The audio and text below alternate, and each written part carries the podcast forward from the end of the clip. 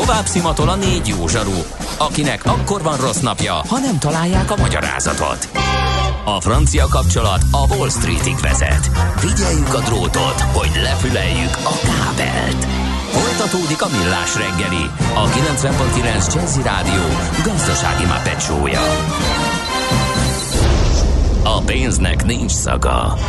Mi mégis szimatot fogtunk. Köszönjük ismét Mi a... az IT? Információtechnológia, azaz informatika. Az IT azonban óriási üzlet is, mindennapjainkat befolyásoló globális biznisz. Honnan tudod, hogy a rengeteg információból mi a hasznos? Hallgasd a Millás reggeli IT rovatát, ahol szakértőink segítenek eldönteni, hogy egy S hírforrás valamely P valószínűséggel kibocsátott H hírének az információ tartalma nulla vagy egy. Hát Gede Balázs vitézül harcol, tép, szakít, karbol, kapar itt a különböző spotokkal eh, kapcsolatban, hát eh, pűroszi győzelmeket arasz Balázskám. Úgy Ha egyáltalán, igen. Úgyhogy nem Hát mi tudom. folyik ott technikailag? Hát én nem tudom, nem értem már ezt az egészet. Az a baj, hogy senki háziak Megvan. kezében van a Minden. technológia is. Megvan a logikája, tényleg ez fog jönni, de nem egészen így terveztem a De nem sorrendet. eszik olyan forróra Nem, nem, nem, mert azt akartam mondani, hogy szép jó napot kívánunk mindenkinek, ez itt a Millás reggeli, Mihálovics Andrással, Gede Balázsjal, Meg, 0 hogy 30 20 10 igen, igen, igen. 09, van egy csomó baleset. Tényleg? Sajnos. Ja, igen. Ugye a Könyves Kálmán körúton 7 óra magasságában történt egy baleset, még mindig ott a, az akadály állítólag, de azóta Óbudán a Bojtár utcában, a Kunigunda útjánál is van egy baleset. Lezárták a 16. kerületben a János utcát a Csömöri út előtt, mert kidőlt egy fa, és baleset történt a Szent Gellér téren, a Petőfi felé a Műegyetem rakpart előtt a belső sávban. Nos, akkor ráfordulhatunk arra, ami az eredeti terv volt, és amit beharangoztunk, ugye, hogy egy eh, ITC vállalattal, egy hazai tőzsdén jegyzett céggel fogunk foglalkozni, egy részvény sztorit fogunk elmesélni, ma már volt ilyen, Eh, ez most a Gloster, és eh, Nagy Andrással, az Erste befektetési ZRT részvényelemzőjével fogunk erről beszélgetni. Szia, jó reggelt! Sziasztok, köszönöm a kedves hallgatókat is. Ugye ti készítettek elemzést a, a Glosterről, ami most, az az érdekessége, hogy ez egy eh, kis cég, az x kategóriában versenyzik, de szeretne nagyjá válni, és a standard kategória felé tart, ahol a nagyok ligája van. Majd mindjárt megnézzük, hogy ez az odavezető út, ez hogyan nézhet ki, de ugye apropója is van tulajdonképpen, hogy beszélgetünk, mert tegnap jött egy egy információ a Glosterről, uh, részvénykibocsátásról, tőkeemelésről. Így igaz, hogy tegnap jelentették be, hogy egy tőkeemelést hajtanak végre, Ö, 265 millió forint értékben vonnak be friss tőkét. Ez nagyságrendileg egy 85.500 darab új részvénynek a kibocsátását jelenti. Ugye egy ilyen tőkeemelésnek jelen esetben kettős hatása van, vagy kettős célja van. Egyrészt azért a tőzsdei vállalatoknak mindig jól jön az, amikor sikerül egy kis plusz pénzre szert tenni, jelen esetben erre a 265 millió forintra, főként abban az esetben, hogyha egy olyan stratégiájuk van, mint a Glosternek, ami nagyon nagy mértékben arra épül, hogy egy ilyen akvizíciós sztorit ö, szeretnének megvalósítani, és szerintem ebből a szempontból is viszonylag egyedülálló a magyar részvénypiacon, hogy kimondottan azért jöttek tőzsdére a tavalyi évben, hogy ezzel új tőkét vonjanak be, és hogy az informatikai piacon a kisebb vállalatok felé nyissanak, és kisebb vállalatokat vásároljanak fel, és ezen keresztül ö, tudjanak ők nagyjá nőni. Tehát Ö, egyszerre üthetnek két legyet egy csapásra, ugye? Mert itt, ahogy majd mindjárt mm, rátérünk, meg most említetted is, ugye itt az akvizíciós stratégiájuk az, ami nagyon fontos és viszi előre a céget, meg hát ez a bizonyos út, amit említettünk az x a standardbe, hát e- ennek is egy része az, hogy minél több részvény kerüljön forgalomba. Így igaz, ugye említettétek, hogy ez x piacon van, ennek az egyik nagyon fontos oka, hogy ezen a piacon van jelenleg, az az, hogy kevés a társaságnak a tulajdonosa egyelőre, és hogy a standard kategóriába felkerüljenek. Ehhez az egyik szempont, amin javítaniuk kell, az az, hogy a tulajdonosok darabszámát azt növelni kell. Van egy legalább százas korlát, amit el kell ehhez érni, és ezen az úton is tettek egy lépést ezzel a kibocsátással, illetve hát nem csak ilyen megfelelési szempontból fontos ez, hanem azért is, hogy a kisbefektetők szokták jellemzően generálni a, a forgalmat egy adott papírban, és hogy azt is várjuk ezzel a, ettől a kibocsátástól, hogy nem csak, hogy megnövekszik a közkészhányad a korábbi 10,8%-ról 15,5%-ra, hanem azt is, hogy ezáltal a piaci likviditás az emelkedni fog, és hogy jobban fog pörögni a papír a tőzsdén. Na nézzük meg, miről beszélünk. Mit csinál a Gloster? Mitől lehet izgalmas ez a cég? Ja, ahogy említettétek, egy, egy IT, ICT piaci cég, tehát egy infokommunikációval foglalkozik. Öt üzletágra lehet bontani, amelyek egyébként nagyon szépen egymásra épülnek. Egyrészt foglalkozik intelligens épületekkel, Ugye ez talán elsőre félreérthető, mert itt nem az okos otthonokról van szó, ami, ami nagyon népszerű dolog, már csak azért sem, mert hogy a Gloster egyébként egy ilyen úgynevezett B2B szolgáltató, tehát hogy ő üzleti ügyfelekkel foglalkozik, uh-huh. hanem az intelligens épület az lényegében arról szól, hogy egy gyártócsarnok, de akár lehet az egy stadion is, ö, oda meg kiépítik a megfelelő vezetékezést, op, megfelelő informatikai hálózatot, optikai kábelezés, beléptető rendszerek, biztonsági érzékelők, és egy ilyen, egyfajta ilyen gyenge áramú ö, szereléssel ö, foglalkozik. Ö, talán, hogyha így hierarchiában nézzük a, a társaságnak a működését, akkor azt lehet mondani, hogy aztán erre lehet utána építeni a többi rendszert, már csak ugye logikailag is, hogyha már van egy, van egy vezetéked a, a falban, ugye onnan tudod elkezdeni kiépíteni az informatikai hálózatodat, ebből is következik, hogy ugye már következő üzletek, az az úgynevezett networking üzletek, vagy hát ilyen hálózatépítés Aha. üzletek, ö, vezeték és vezeték nélküli hálózatok, például kimennek az irodádba, megnézik, hogy milyen wifi hálózatot kell oda építeni, azt megtervezik profint, és egy ö, és utána azt meg is valósítják. Ugye itt a fölnövekedési lehetőség az az, hogy wifi hattabb, 4K-s, 8K-s tartalmak, akár egy a videóra és streamingre gondolunk, vagy hogy minden eszközt le akarunk kötni a, a vezeték nélküli hálózatra. Ugye csupa olyan terület, ami, ami egy növekvő adatigényel jár, és ennek is ugye a saját infrastruktúrának ugye ezzel lépést kell tartania.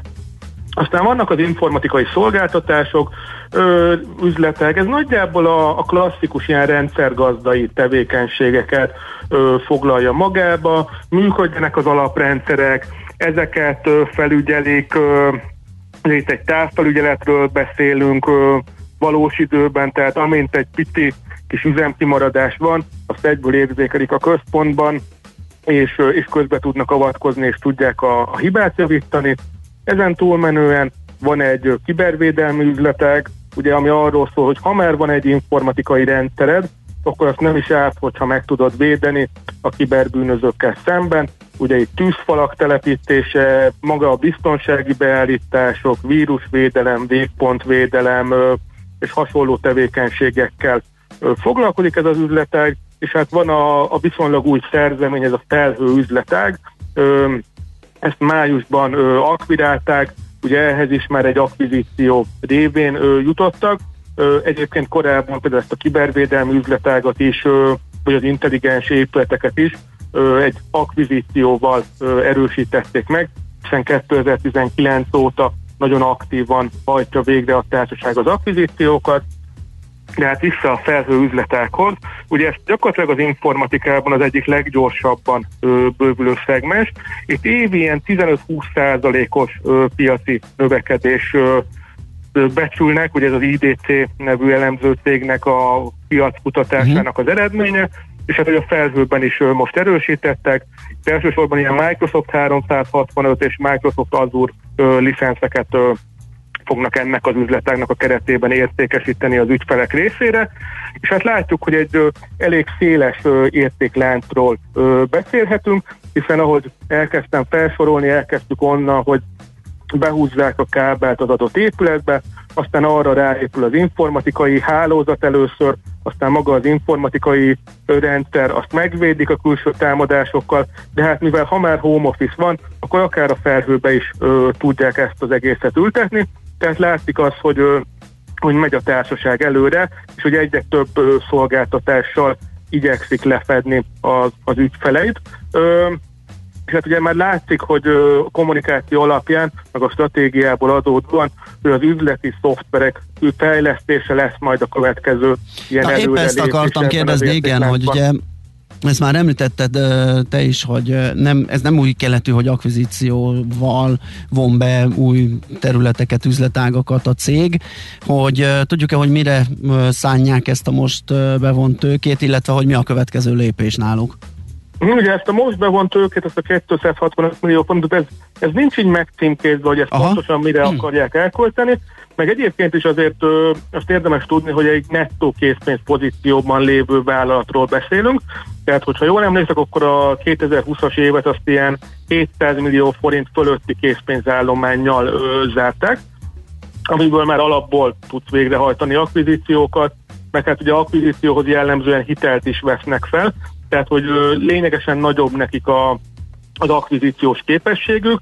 Ugye pont ezért csináltunk mi kettő modellt is. Az egyik modellben, a, a gyorsabb bővülési modellben azzal számoltunk, hogy két milliárd forint fölötti akvizíciót is meg fognak tudni valósítani, és ehhez jön még ez a 265 millió, plusz ennek még a, a hitelfelvételi lehetősége, tehát hogy viszonylag nagy akvizíciókat tudnak végrehajtani. Ugye stratégiából adódik ez, amit előbb is említettem, hogy ahogy a következő az az üzleti szoftverek és a, a úgymond a szoftverfejlesztés felé ö, történő elmozdulás lehet majd. Milyen... Ö, de Igen, fejezd be, bocsánat. A, bocs, semmi probléma. Szerintünk ezt majd jövő év, tehát 2022 önnek lehet a története, hogy ezen a piacon is meg tudnak jelenni. Nyilván felmértétek a kockázatokat is. Milyen kockázatokat láttok a cég esetében? Hmm, hogyha, hogyha kereskedési szempontból nézzük, akkor ez az alacsony likviditás az egyik kockázat, amiről, amiről már itt beszéltünk is, hogy, hogy ezen azért dolgozni kell, hogy, hogy nagyobb likviditása legyen a papírnak, jobban kereskedhető legyen. Ebben volt egy jelentős lépés ez a, ez a tőkeemelés is. A másik kockázat az a úgynevezett végrehajtási ö, kockázat. Ugye ez azt jelenti, hogy vannak ezek a növekedési tervek, amikben már komoly tapasztalatot szereztek, hiszen 2019-ben, 2020-ban és 2021-ben is ö, hajtottak végre akvizíciókat, de hát, hogy a jövőben is meg kell fog tudni találni a megfelelő akvizíciós célpontokat, meg kell határozni annak a megfelelő árát, és ezt be kell tudni integrálni a társaság egészébe. Tehát, hogy alapvetően ebből a növekedési stratégiából azért adódik minden szempontból egy kockázat, még akkor is, hogyha egyébként magyar piacon egyébként ebben a méretben informatika felvásárolható informatikai céget, az például egész könnyű találni, hiszen egy nagyon széttöredezett piacról beszélünk, és olyan 50 ezer vállalkozás működik ezen a piacon. Uh-huh. Ö, ezekből kell kimazsolázni azokat, amelyek jól illeszkednek a Gloster stratégiájába, és ezeket kell tudni utána jól ö, integrálni a vállalat működésébe. Igen, de ez is újabb kockázat, ugye, hogy jól választanak-e, jól áraznak-e, tehát nem fizetik-e túl az adott céget? Igen, erre szoktunk így összességében ilyen végrehajtási vagy execution ö, riskként ö, hivatkozni. Ö, illetve hát van a másik ilyen iparág jellegű kockázat, ez a ez a klasszikus, ez a munkaerőhiány, legjobb embereknek a megtartásának a kockázata, illetve a lépést tartani az informatika fejlődésével. Ugye azt mondanám, hogy ezek igazából nem vállalat specifikus kockázatok, hanem ezek olyan kockázatok, aki, amivel mindenkinek uh-huh. szembesülnie kell, aki ezen a piacon tevékenykedik. Hogyha már készpénzállomány szóba jött, még egy-két pénzügyi mutatót, hogyha megnéznénk, nem tudom, kapitalizáció, eredményesség, stb. bevétel. Ö, természetesen. Ugye említettem, hogy a nagyon erős készpénz pozícióval Igen. rendelkezik a társaság, de hogyha az eredményekről is beszéljünk, akkor a 2020-as évet egy ilyen 162 millió forintos adózott eredménnyel zárta a társaság, ez egy 2,3 milliós nettó árbevételen és közel 2,4 milliárdos összbevételen keletkezett. És mi arra számítunk, hogy a következő években, ugye részben az akvizíciók révén ö, ez növekedni fog, részben pedig a úgynevezett organikus ö, növekedésnek az eredményeképpen. Az alapmodellben, ha egy ilyen hosszabb kitekintést nézzünk, akkor mi 2025-re azzal számolunk, hogy az árbevétel az olyan 5,5 milliárd forintot ö, közelítheti majd meg, tehát hogy az több, mint duplázni fog, eredményben pedig egy még nagyobb mértékű növekedés várható, és egy 600 millió forint fölé emelkedhet majd az eredmény a mi előrejelzésünk szerint. Ugye az eredmény azért is növekszik dinamikusabban, mint maga az árbevétel. Hát egyrészt ezek az akvizícióknál ugye szinergia lehetőségek adódnak, például abból, hogy a adminisztráció közös, illetve a központi területek is ö, közösen végezhetőek, másrészt pedig ugye az értékesítésből is, hogy ugyanúgy az értékesítő kimegy, és sokkal több mindent tud egyszerre ajánlani, hogy nem csak kettő-három szolgáltatást, hanem jelenleg ugye öt üzletágnak a szolgáltatásait, később pedig majd ö, hat üzletágnak a, a szolgáltatásait is ö, fogja tudni ö, nyújtani az ügyfelek számára. Világos, említetted ugye, hogy két modellt használtatok a számításoknál, milyen célár jött ki, ez nyilván ez itt a, az egyik legizgalmasabb kérdés, hogy uh-huh. 12 hónapra mit, mit mutatnak a, számok? A 12 hónapra 4135 forintos célár jött ki, ez egy vételi ajánlásnak felelt meg, ugye a felértékelődési potenciál alapján, hiszen amikor az elemzést készítettük, akkor ilyen 3400 forinton kereskedtek az adott részvénynél, most már ugye látjuk, hogy már 3700 forint körül van a részvény. Ugye a kettő modellt, hogyha külön nézzük, akkor van az alapszenárió, amiben egy további felvásárlással számolunk 750 millió forint értékben, akkor 4405 forint az értéke a részvénynek a felértéke. Gyorsított akvizíciónál, ahol lényegesen nagyobb növekedéssel számolunk, ott 5350 forint a fair értéke a részvénynek. Ugye ezt a kettőt vettük 80, illetve 20%-os valószínűséggel, ö, illetve egy 10%-os likviditási diszkontot is alkalmaztunk. Ugye ez ilyen viszonylag bevett iparági standard, ez a 10%-os likviditási uh-huh. diszkont, aminek az alkalmazására ugye most szükség volt már, hogy viszonylag alacsony a, részvénynek a likviditása, és így jött ki ez a mondjuk azt, hogy súlyozott cél 4135 forintra. Világos. Oké, okay, még egy utolsó kérdés, hogy nekem emlékeim szerint még nem volt részény, ami az x került fel a standardbe, ugye? Nekem sem rémlik. Aha, na hát ez egy, ez egy izgalmas törekvés. Köszi, hogy beszéltünk erről, és örülünk, hogy hallottunk ismét. Jó munkát és szép napot kívánunk neked. Jó munkát, további szép napot kívánok, sziasztok! Szia! Nagy Andrással, az Erste befektetési ZRT részvényelemzőjével beszélgettünk a Gloster nyertéről. Mára ennyi bit fért át a rostánkon. Az információ hatalom, de nem mindegy, hogy nulla vagy egy. Szakértőinkkel minden csütörtökön kiválogatjuk a hasznos információkat a legújabb technológiákról. Műsorunkban termék megjelenítést hallhat. Tőzsdei és pénzügyi hírek a 90.9 jazz az Equilor befektetési ZRT szakértőjétől. Equilor, 30 éve a befektetések szakértője. És itt van velünk a telefon túlsó végén Buró Szélárt, pénzügyi innovációs vezető. Szia, jó reggelt! Szia, jó reggelt, üdvözlöm a hallgatókat! Nagy nehezen, de újabb történelmi csúcsra gyötörte magát a Budapest értéktősde irányadó mutatója tegnap. Tovább, fölfelé, vagy most megpihenünk? Tovább töretlenül fölfelé tart a lendület. Ha jól emlékszem, pont két hete veletek beszélgettünk itt arról, hogy ez a 45 ezeres bux érték, ha áttörésre kerülne, akkor az új lendületet ad a buxnak, illetve a magyar piacnak, és ez abszolút e, működik egyenlőre, és, és úgy tűnik, hogy, e, hogy a korábbi alul teljesítés szépen lassan dolgozódik e, lefelé, hogy ezt csúnyán mondtam.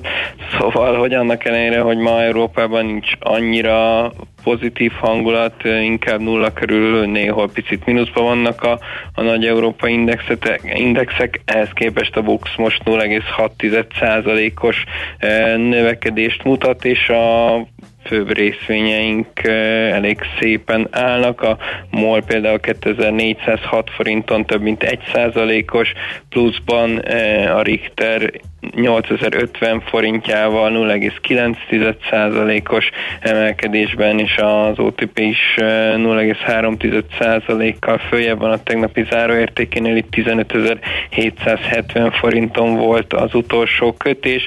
A blue chipek közül egyedül a Magyar Telekom az, ami egy picit mínuszban 405 forinton 0,1%-kal csökkent, de voltak itt egyébként hírek is a, a magyar részvények kapcsán, ami azért mindenképpen izgalmas. Az egyik pont most érkezett, hogy VTB Capital nevű elemző cég 19 ezer forintra emelt az OTP célárát, úgyhogy ez azért egy komoly emelés. Meg a Abban még mindig van, hogyha az Igen. bejön, ugye, mert azért az, nincs kőbevésre, de... Nyilván, de, de, de azért azt gondolom én is, hogy, hogy az OTP-ben is lehet még energia, hogy a másik érdekesség, ami, ami kijött, az pedig a, a Richterrel kapcsolatban volt tegnap, hogy egy nagyon kedvező finanszírozást tudott szerezni magának a Richter 1,7%-on sikerült forrást bevonnia, ami azt gondolom, hogy, hogy nagyon jó és pozitív a cég pénzügyei szempontjából, úgyhogy talán neki is köszönhető, most egyébként megint rántottak egyet, most már 8085 forint, 1,3% plusz a Richter, úgyhogy talán ez is benne van a Richter mai emelkedésébe, de összességében azt gondolom, ahogy, ahogy említettem is, hogy, hogy a, a, a magyar piac lendületben van, és egyelőre ennek nem látom a, a megtorpanását, úgyhogy ez mindenképpen jó hír. Mi, a helyzet a forinttal? Párhuzamosan a tőzsdével az is tovább tud erősödni? Nem, ott egy picit, picit más, hogy alakultak a mozgások. Ugye ott tegnap nagyon sokáig rohamozta a 345-ös értéket, aztán végül is nem sikerült ezt áttörni, és ezek után egy pici gyengülés vagy korrekciónak mondhatjuk talán most már ennyi erősödés után történt, és 346-30-ig emelkedett vissza az árfolyam, most éppen itt kereskedik az euró forintot, de alapvetően ott sem látom azért a, a tendencia fordulatát egyenlőre, úgyhogy, úgyhogy maradhat még ez a lendület a júniusi kamat döntőülésig mindenképpen, hiszen akkor várható esetlegesen egy kamatemelés, vagy olyan kommunikációja egy bank részéről, ami mindenképpen nagy hatással lesz még a forint további mozgására.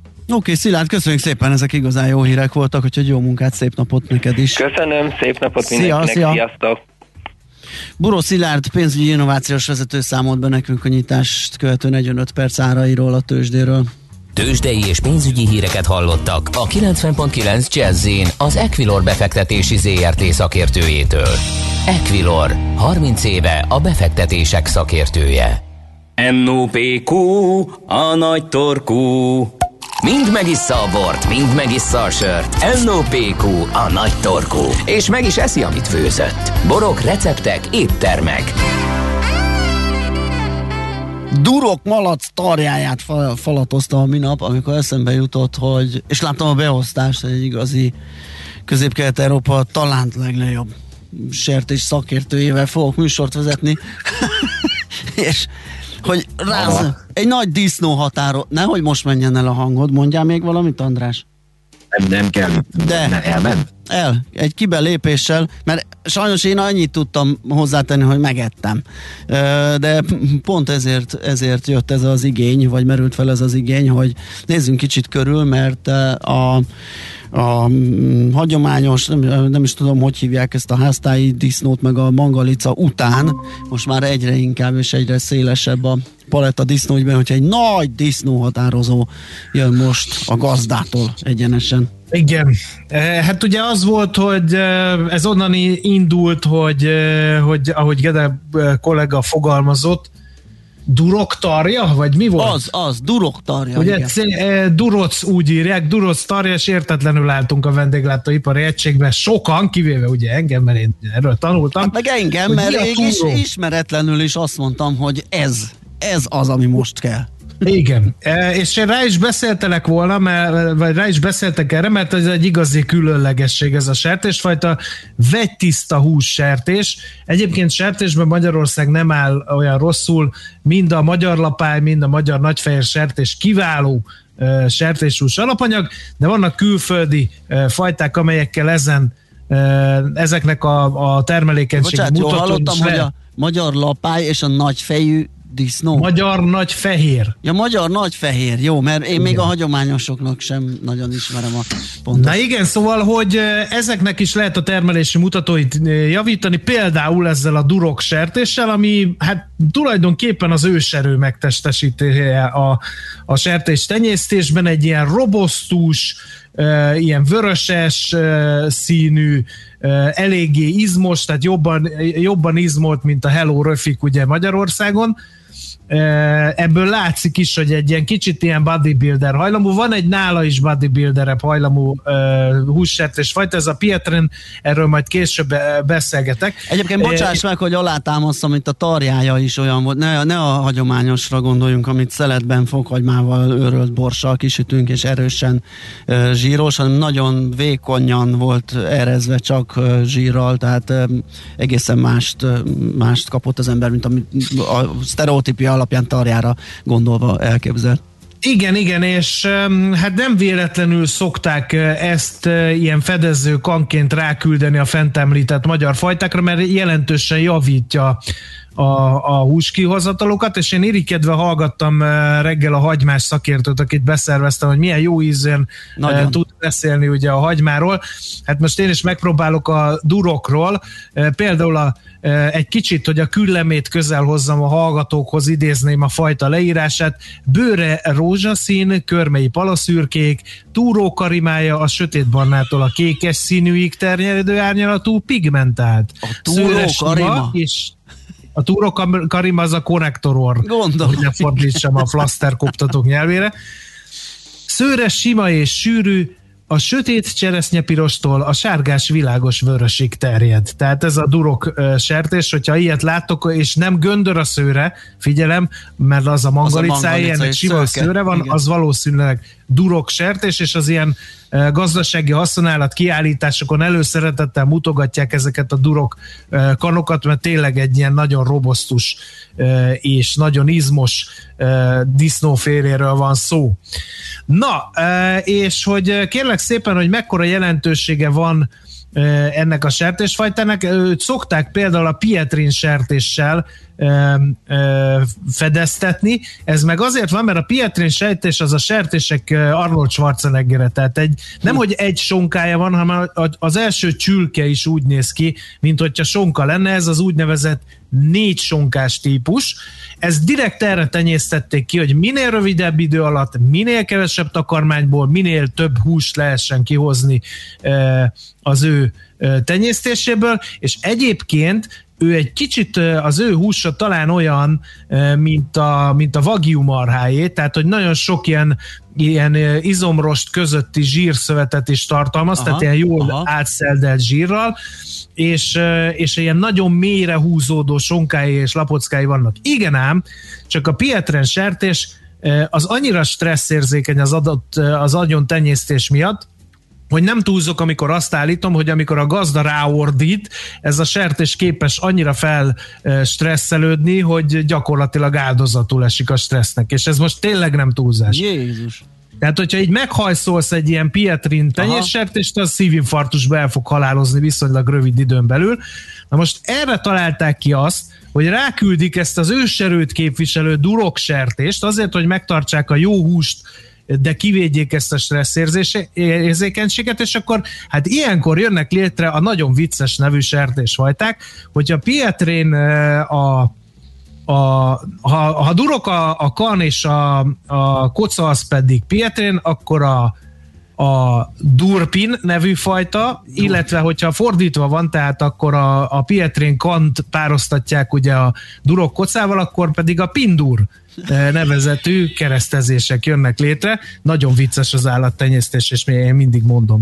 Tehát, hogy hogy ezek a sertések azok, amelyek ugye külföldi fajták, és, és hát ezek adják ezt a nagyon egyedi gasztronómiai élményt, mert hogy e- egész egyszerűen olyan húsuk van, amilyenhez mi nem vagyunk nagyon hozzászokva. Ízre milyen volt? Na, isteni, isteni, hát ugye eleve egy ilyen, eh, tehát egy ilyen vastag szelet volt, nem ilyen vékony, mint ahogy mi használjuk, tehát valószínű az egy szuvidált előkészítést kapott, és omlott, bomlott, és tényleg színhús volt, egy minimális erezettel, ami kellett ahhoz, hogy kellően szaftos legyen, nagyon jó volt. Ha mennyi a realitása annak, hogy bemegyek a hentes, ez kérek egy durok karajt, vagy egy Pietrin szűzérmét, combot akár. Hát figyelj, én ahogy elnézem, ezt általában ilyen hús javításra használják, Aha. tehát igazából ilyen vegytiszta tenyészet, törzs tenyészet, az ahogy én gyorsan utána néztem, a Magyar Fajta Tiszta Sertés Tenyésztők Egyesületének honlapján három törzs tenyészetet találtam, tehát viszonylag kevés az esély ahhoz, inkább ezt arra használják, hogy, hogy egy kicsit javítsák, mint említettem, a hagyományos magyar sertésfajtáknak a, a hús kihozatalát. Értem. Úgyhogy még, még a, ami nagyon érdekes például, ha már ugye a stresszérzékenységet szóba hoztuk, hogy nem tudom, hogy a kedves hallgatók tudják-e, hogy hogy pároztatják a sertéseket, ha már itt ugye elmentünk ebbe a keresztezés irányába, nem, nem úgy, hogy összengedik a kant a kocával, ugyanis az értékes kannak a, az örökítő anyagát, azt nagyon hosszú ideig, nagyon sok kocánál fel lehet használni, ez kell egy úgynevezett higító megoldás, ezt én gyakornok koromban bérből és fizetésből élőként csináltam, tehát azt az anyag mixet kellett előállítanom, amit aztán hozzáadtak a, a spermához, és ezzel lehetett aztán tárolni, és jött ugye a, a, az inszeminátor, aki egy adag ilyen értékes örökítő anyagból nagyon-nagyon sok kocát meg tudott termékenyíteni. Na de a nagy kérdés az, hogy hogy vesszük rá ugye a kant, hogy leadja az örökítő anyagát, most próbálok rádióképesen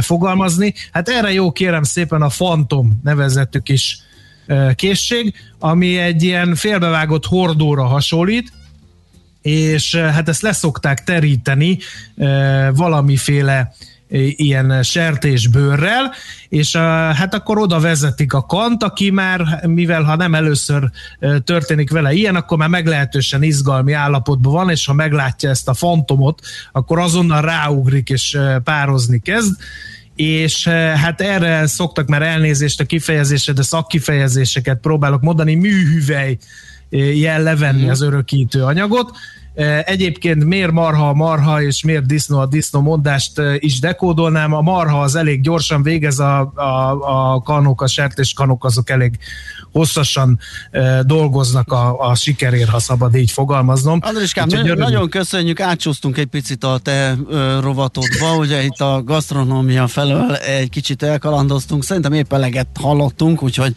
ö, köszönjük szépen a nagy disznó határozást. Most ennyi fért a tányírunkra. M.O.P.Q. A nagy torkú. A millás reggeli gasztrorovata hangzott el. Házi trolltól megkaptuk mind a ketten, te már korábban, hogy Mihálovics kolléga olyan nyálas lett mostanság, hogy nyájas, bocsánat, lett mostanság, hogy mindjárt elcsúszok a sok csöpögős részről, én pedig most kaptam meg, hogy Gede egyébként egy bélgép, és mind a ketten ki lettünk hozva egy másik hallgató által, hogy tényleg nem értitek? Klímaváltozás, ne egyetek húst. Hát mit nem lehet ezen érteni, komolyan már.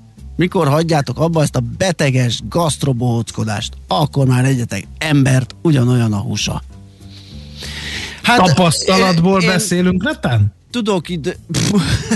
Reméljük nem. Én tudok időt mondani, tehát majd amikor már nem pöfögünk az autóinkkal, meg nem borulnak a tankerek sósavval, meg olajjal a tengerbe, meg nem kell kifizetnem a veszteségét szénerőműveknek, akkor ott a sor végén valahol elkezdek nem húst tenni. Én ennél egyszerűbb választ adok, hogy én szeretnék lenni a utolsó mohikán. Na, hát akkor ennyi, van időpont, úgyhogy tessék neki örülni. Elbúcsúzunk, ennyi volt, köszönjük szépen a megtisztelő figyelmet, holnap ismét millás reggeli fél héttől, most viszont Szoller Andi hírei, aztán zenék, Uzsonnak a Happy Hours, nagyjából ez a menet, és ismét egy már-már a rendes tavaszi nap 20 fölötti hőmérséklettel, úgyhogy mindenkinek szép napot kívánunk. Sziasztok! Sziasztok! Már a véget ért ugyan a műszak, a szolgálat azonban mindig tart, mert minden lében négy kanál. Holnap reggel újra megtöltjük a kávés bögréket, beleharapunk a fánkba és kinyitjuk az aktákat. Addig is, keressetek minket az arcaktákban, a közösségi oldalunkon. A mai adás podcastjét pedig holnapunkon. Millás reggeli, a 90.9 Jazzy Rádió gazdasági mapetsója. Ha csak egy műsorra van időd idén, tégy róla, hogy ez legyen az. Csak egy dolog lenne még. Műsorunkban termék megjelenítést hallhattak.